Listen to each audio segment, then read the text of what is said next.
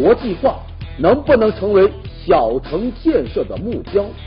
贪官索贿是不是为了给母亲买药？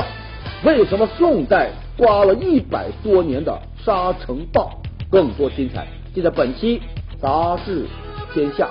观众朋友，大家好，欢迎收看杂志天下，我是廖杰，和你一起来关注正在流行的话题。节目开始，杂志封面最新一期的《人民文摘》，这封面话题是城市中国说，这说的是城市扩张的话题。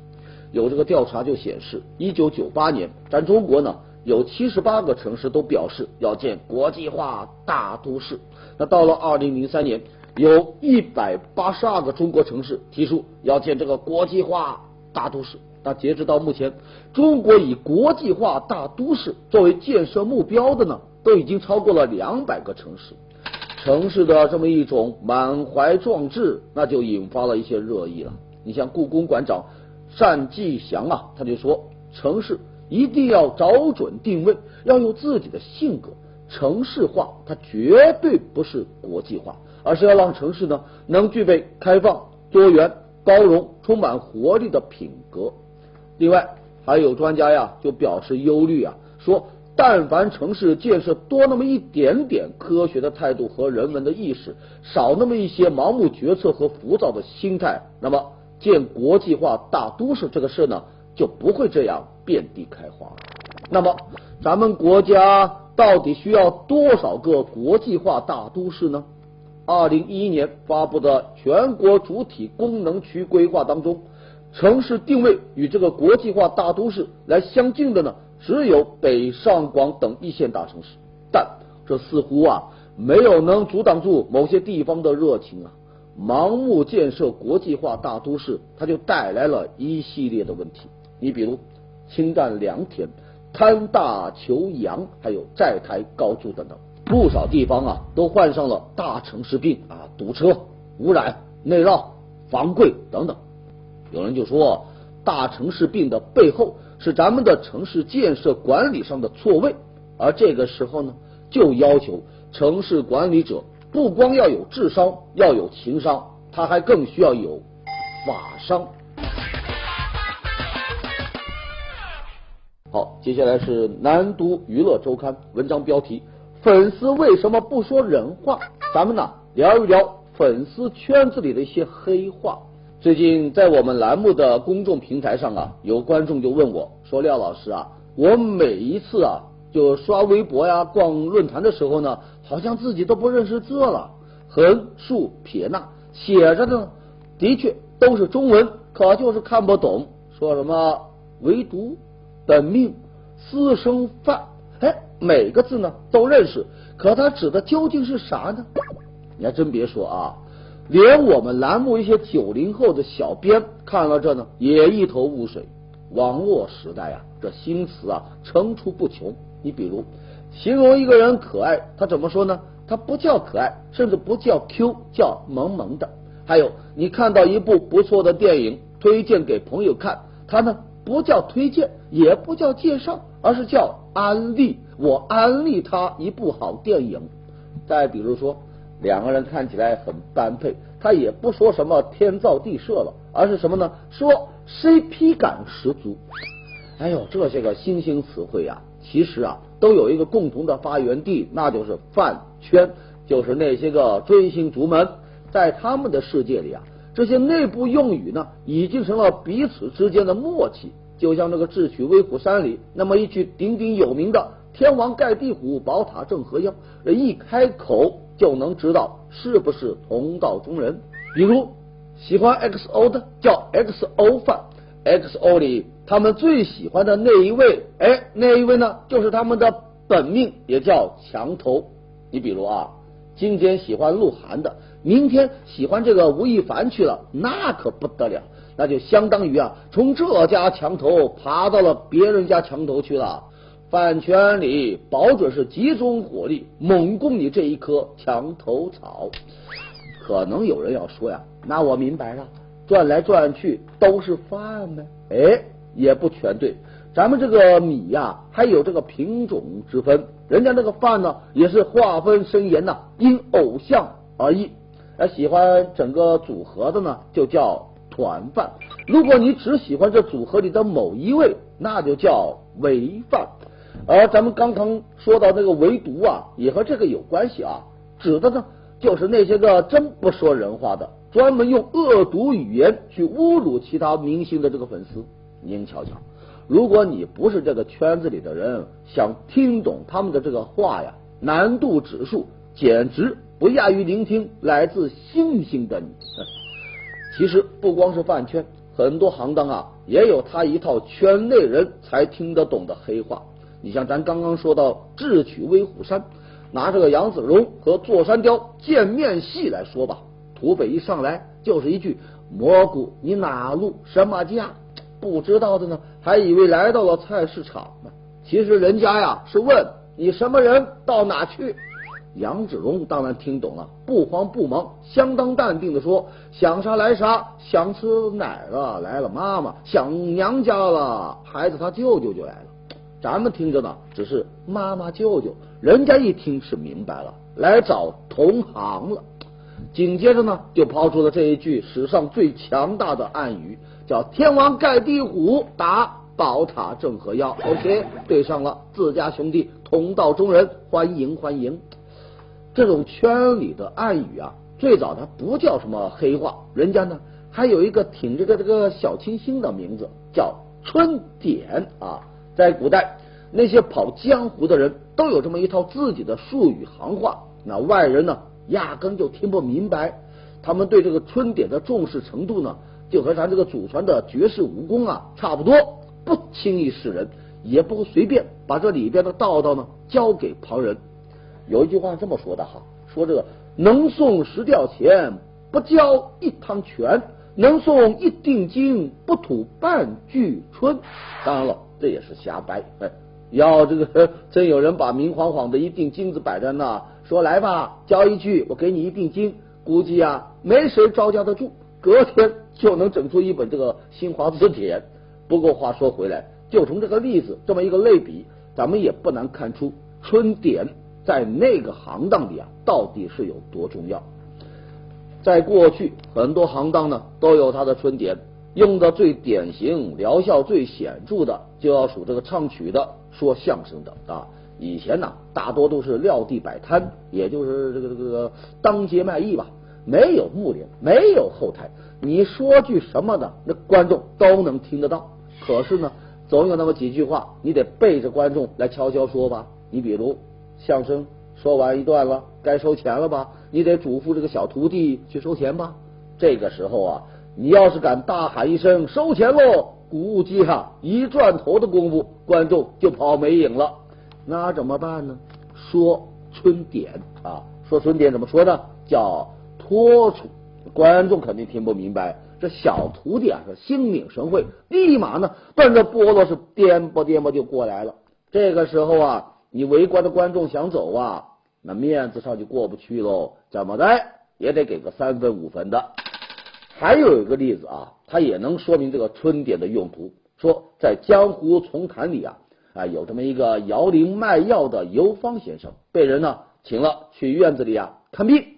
这病家的邻居呢，刚好也是个江湖上的人，同是天涯沦落人啊，那是惺惺相惜，就有心想帮他多挣几个钱。于是呢，就站在门口，假装不经意来这么一句。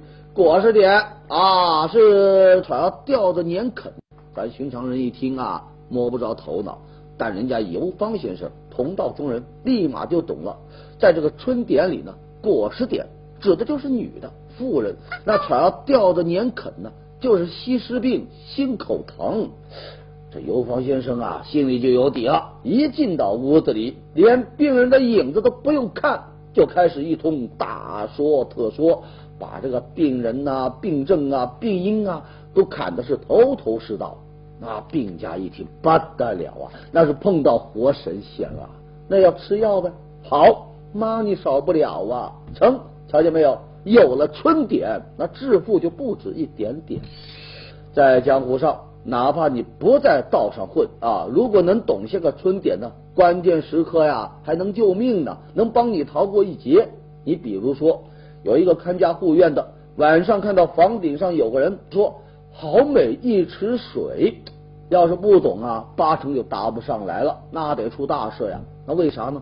这在古时候就是一句试探软硬的话。池子呢，指的就是院子。好美一池水呢，不是说什么院子漂亮，而是说这家人呐，富得流了油啊，可以来抢。这个时候你就该回一句啊，水里没有鱼，啥意思呢？就说咱家呀没有多余的钱让你来抢啊。如果这贼还不死心，那你就继续再说。鱼身上有刺，什么意思呢？咱武艺超群，有钱你也拿不走。贼人听到这，估计就要慌神了。啊，春典用的这么溜，肯定也是道上的，扯过，赶紧跑呗。而到了今天，春点依然在各行各业大行其道。最最新潮的呢，就是咱刚刚说的那个半圈的语言了啊。可能有人就要问。为啥这些个圈子里的人、行当里的人就这么不爱说人话呢？非要整些个圈外人听不懂的呢？说白了啊，这关系到一个群体对他身份的自我认知。咱拿这个粉丝来说吧，他们因为共同的偶像才聚到一块，行事风格呀、说话的方式啊，就会相互影响。久而久之呢，就有了这么一套专属的语言啊。而这些个呢，恰恰就相当于他们之间的身份证明。通关密码，咱再往高了说，那就是感情归属啊！要我说呀，这饭圈里的黑话也好，行当里的春点也罢，里头的道道都是一样一样的。啥意思呢？他有话就偏不好好说，懂的嘛，明白就好。最近，广东惠东县原县委常委黄柱南成了焦点。他被指控说曾向企业老板索贿十六万美元。对此呢，他就解释啊，说是为了给患癌病的母亲买进口药，才不得已而为之。你看前几天咱们刚说到捞钱是为儿子治病的贪官，现在又来了一个受贿是为母亲买药的。看来啊，现在的贪官是越来越懂得如何打这个悲情牌了。但事实上啊，这些所谓的爱心孝心啊，都只不过是一个借口罢了。你像法院调查就显示，这黄柱南在拿到钱后啊，都把它藏在了老家的暗格里，一直到他母亲病逝了，他都没有拿出来给他母亲买过药。有那么一种人，做了坏事被抓，他总能编一些个理由啊，来博取这个同情。什么孩子没钱上学呀，什么父母病了没钱治疗啊。英国作家塞缪尔就说了：“法律为每个人规定了行为准则，描述了使他能获得社会保护和支持的方式。所以啊，一旦你违法，甭管这理由看上去是多么的动情，多么的迫不得已，违法就应该受到惩罚。”前不久，英国凯特王妃啊有喜事啦，生下了一名女婴，这是他们家的第二个孩子。小公主呢，也挤掉了叔叔哈里王子，成了英国王位的第四顺位的继承人。英国女王那个高兴啊，穿上了这个粉色的衣服啊，来表达喜悦。凯特王妃作为平民嫁给威廉王子，那也算是这个灰姑娘的现实版呐。如今王子灰姑娘过上了幸福的生活，有接连一子一女，凑了一个好字，那真是让人由衷的点赞呐。不过。随后，这凯特王妃的行为却让中国的网友啊给惊呆了。你看，产后不到十个小时，她居然就化妆啊，还穿短裙，脚踩高跟鞋，抱着娃出院了。哎呀，为英国王室操碎了心的中国网友就震惊喽！天啦喽！要知道，伦敦当时的气温那个低呀，只有十来度啊，手臂和腿都露在外边。哎呀，你也不怕这个产后风吗？居然就不穿秋裤，不穿月子鞋，穿高跟鞋，这种鞋底是最容易进寒气了。还有啊，产后还化妆，还做头发，你这能喂奶吗？更重要的是，天大的天，凯特，你为什么不做完月子就跑出来了呢？在中国，产妇经常听到的教诲就是好好坐月子，不然你老了呀，要落下这个病那个病啊。虽然也不知道老了以后会不会得这个病啊，也不知道得了病原因就一定是来自这个月子，但大多数的产妇呢，还是抱着宁可信其有的态度。但其实啊，很多西方的女性啊，都生完孩子就出院了。你比如这个贝嫂维多利亚，她产下罗密欧之后呢，马上就去什么健身房为恢复体型做大量的运动，产后七周。几乎就完全恢复了她的窈窕身材。维多利亚的疯狂，中国的女性那是做不到啊！你像刘恺威就透露了杨幂的保养秘诀，那就是月子啊必须得做得好啊。那小 S 呢，更是整个月都在那吃黄豆炖猪蹄，猪蹄炖黄豆。现如今网上还发起了一个活动，叫“凯特王妃中国大妈喊你回家坐月子”。有人就说呀，其实啊，这就叫习惯大不同，文化有差异。来看最新一期的《南都周刊》文章标题：宋代沙尘暴肆虐一百四十年啊！进入到春季，北京的沙尘暴那是频频发作。有人就调侃说，这就是一部大片呐，名字就叫五十吨灰，五十吨不是五十度，而且呢。连着沙尘暴六七天呢。其实从历史的角度来考量，那现在的沙尘暴还真不算什么。说在宋代有这么一场沙尘暴，人家持续了一百四十多年呢。资料就显示哈，说最近这一千来年，中国历史上出现过五个这个沙尘暴的频发期，其中第一、第二最为严重啊，大约持续了一百四十年呐。正好就处在宋朝啊。对于这个沙尘暴啊，文献当中有多次记录。最严重的是这么说的哈：暴风起，西北有声，折木吹沙，黄尘蔽天。那架势啊，真不比现在沙尘暴差到哪去。此外，还有人通过写诗来表达对沙尘暴的不满。你像这个陈与义啊，在《中谋道》中就写道。杨柳招人不带眉，蜻蜓竞马不相猜。如何得与凉风约？不共沙尘一并来啊！他从洛阳到开封来讲学，一路呢是凉风习习，好不惬意。不料却在中牟遇上了沙尘暴，讨厌，真讨厌。于是呢就写了这个诗啊。那么宋代的沙尘暴为啥就这么厉害呢？哎，专家就分析啊，解释说。说宋代啊，正好那手工业呢发达，特别是煤炭的大量使用，就导致这个空气呢严重污染。同时啊，宋代的人口它出现了爆发式的增长，对土地啊，对这个树木林木呢，难免会过度开发，而这些呢，就造成了一定程度的水土流失和生态破坏。也正因此吧，宋朝不得不重视环境保护，于是啊。他们就开始设置专门的环保部门，叫什么呢？叫这个余部。还有各州县呢，还设了农师之职，就相当于现在这个这个农科所啊。此外，他还制定了一系列的生态保护的法令。你比如，宋太祖啊，就曾经下诏啊，令民二月至九月，无得采捕虫鱼，弹射飞鸟，有撕碎生民之。什么意思啊？那意思就是说，亲人们听好了，二月到九月不准用弹弓来打鸟，不准捕鱼，不准捉个萤火虫，否则您就摊上大事。来了，人们都跑了，就像狼来了，啦啦啦啦啦啦啦啦啦啦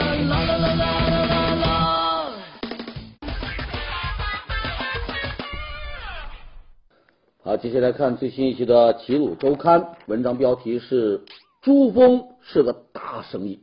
啊，前不久的尼泊尔地震，珠峰啊雪崩，围困了众多的登山者，这就让登珠峰这么一项运动呢，成为人们关注的焦点。现如今，登珠峰都已经被一些专业公司呢在运作，成了一条龙式的这个产业链啊。提到登珠峰，就不得不说到六十年前。新西兰人埃德蒙·希拉里和尼泊尔的洛尔盖，他俩啊一块从南坡呢登上了珠穆朗玛峰啊，也书写了人类征服世界第一高峰的历史。如今，在经济杠杆的推动下，在这个现代高科技的帮助下，攀登珠峰啊，好像正变得越来越简单了。你像从过去它是象征着冒险的勇敢者的游戏呢，现在呢都向商业化靠拢了。有一句话呀，说的很贴切啊，叫能力不够就钞票凑。你看，如今登珠峰早已不是什么专属于职业探险家的运动了，而是一种商业的运作。你支付一笔钱给这个探险公司，其他的呀由探险公司负责这高山上的一切服务，包括啊什么向导啊、氧气啊、营地服务啊、适应性训练呐、物资什么运输啊，包括安全保障啊、医疗救助啊等等，都包全了啊。珠峰至今啊都有数千人登顶了，那绝大部分的呢都是最近这些年通过商业登山实现的。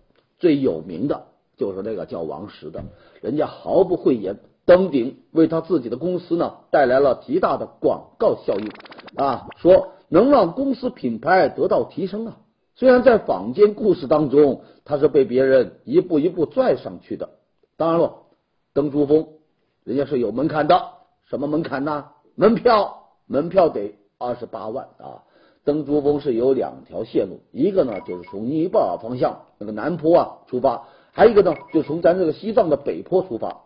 交完钱，您还得通过中国登山协会获得这个相关的这个攀登许可证，并且呢要通过体检才能获得资格。如果再加上这个这个这个昂贵的登山装备呀，还有高山什么氧气瓶等等，大概的花销呢得要三四十万。两年前。日本的三浦雄一郎以八十岁的高龄登上了珠峰，那是创下了最年长的登珠峰的记录啊！不过他的花费呢也是破纪录的，折合人民币呢六百多万。你说登珠峰是不是大生意啊？大买卖啊！好，接下来板块杂志图片，雷哈娜参加这个纽约中国风慈善舞会。拖着一身大龙袍就出来了，有人就纷纷调侃说：“你再撒一点这个葱花，那就是中国的煎饼果子呀。”赵薇晒出了大学的旧照，哎呦，神情专注，模样青涩，整一个美了得。于谦晒出了他和郭德纲两儿子的合影，并写上“打仗亲兄弟，上阵父子兵”。对此，有人就说。你这抱娃的节奏哪是什么父子兵啊，分明就是母仪天下。好，接下来进入到板块杂志标题，最新一期的《中国新闻周刊》文章标题是“精准医学的未来”，这个好啊！今年初，美国总统奥巴马宣布了一项叫“精准医学”的计划，就打算通过分析一百多万这个样本的基因信息。更好的来了解疾病形成的机理，进而呢开发相应的这个药物，实现什么呢？实现精准用药。华盛顿大学的这个欧森博士啊，他就认为精准医学呢就是强调治疗和用药的这个个性化，它根据每一个人的基因不同啊进行个体化的治疗，就如同要根据一个人的身高胖瘦来量体裁衣一样啊。目前为止啊。咱们这个药品呢，基本都是量产的啊。你患同一种病，那所有的人呢，大概都是服用这同一种药。但不久的将来，随着这一类基因研究的精准研究的深入，说精准医疗将普及到每一个人。精准医学其实就是医学界的私人定制。来看二十一世纪商业评论文章标题：娱乐圈进入重男轻女时代。现如今哈，这涌现出来的人气明星啊，基本都是男生啊。你像这个吴亦凡呐、鹿晗呐、李易峰啊等等，长期把持着各大娱乐媒体的头条。相比之下，这新晋的女明星啊，就暗淡不少啊。娱乐头条啊，基本还是靠什么范冰冰啊、赵薇呀、周迅呐这些个老一辈来撑场面。有业内人士啊就说，现在的演出市场，这男团是最吃香的，因为女粉丝的消费力啊更强。而在这个电影啊、电视剧的市场，女性观众啊也占据着绝对的主导地位，所以呢，那男明星就更容易红了。你比如在《古剑奇谭》里，杨幂的名气呢虽然是比较大哈，但是呢却成了李易峰的陪衬。还没完呢，就连那男配角陈伟霆也比他这个女主杨幂啊要抢镜，这就让很多人始料未及了。那么，咱男观众、男性的观众都到哪去了呢？有调查就显示，他们都玩游戏去了。怎么办呢？所以啊，女明星就去做网络游戏的代言人。你比如张靓颖啊、林志玲啊、刘诗诗这些个。尽管有这么一个渠道可以来培养女明星，但娱乐公司呢不愿意花大把的精力和钱在这方面。毕竟啊，游戏市场它的空间有限，而且呢，这属于快速消费品，来得快。去的呢也快，很难形成稳定的收入源。另外，女明星啊，她受年龄的约束呢比较严重，能够在三十以后还继续保持上升势头的呢，那可以说是凤毛麟角了。而这呢，就让培养女星的风险要高于培养男明星。男明星不一样啊，刚出道的时候又可以作为小鲜肉，成熟了呢又能培养成硬汉大叔，职业寿命啊就拉得更长。而有大量的事实也证明，男明星还真就越老越吃香。你比如李健呢，吴秀波啊，那就是生动的例子。还有电影《速七》，他之所以能够那么的火，主要还是因为他是以老男人作为主角的影片，女粉丝都爱看呢。咱回到标题，娱乐圈进入重男轻女时代。要我说呀，这个时代的到来，全有赖于。女粉丝的爱。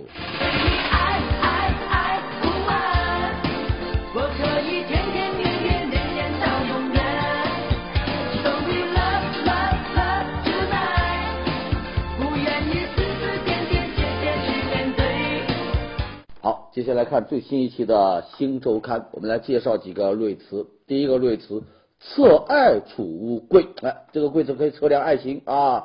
这个储物柜特别在哪呢？你想把它装在家里啊，得全靠人工 DIY 啊！光组装手册那个指南手册呀，就有厚厚的三十多页，要用到一百六十九颗大大小小的螺丝，有十三种形状各异的木板。那个组装的过程啊，是相当的繁琐呀。两夫妻一块来合作组装，起码得花上个大半天。有心理学家就说了。如果两口子能合作顺利熬过这十几个小时，并成功组装完毕，那这感情是杠杠的，基本上可以开始想一想如何策划金婚纪念日了。所以，各位打算结婚的年轻朋友们，您别着急啊，先买这么一个折腾你俩的柜子。好，下一个瑞词，路怒症啊，前不久。成都男女司机大打出手的新闻，在网上呢是传得沸沸扬扬。这两位的举动啊，就属于路怒症啊，和这两位一样啊。现实当中，很多司机啊，只要遇到什么交通堵塞呀、开车不顺畅啊，也会哎呀火山爆发，什么胡乱变线呐、强行超车呀、闯黄灯、爆粗口，甚至动手打人啊。那路怒症有没有办法来缓解或者是避免呢？专家就建议啊，开车的时候啊，你应该保持室内的温度是比较适宜的。你不妨放一些比较舒缓的经典的音乐，尽量让自己保持平和。您要知道啊，你一个人开斗气车，每一个人都成了受害者呀。好的，感谢收看《杂志天下》，读杂志观天下，杂志话题多。咱下周一中午接着说。节目最后呢是天下。也没。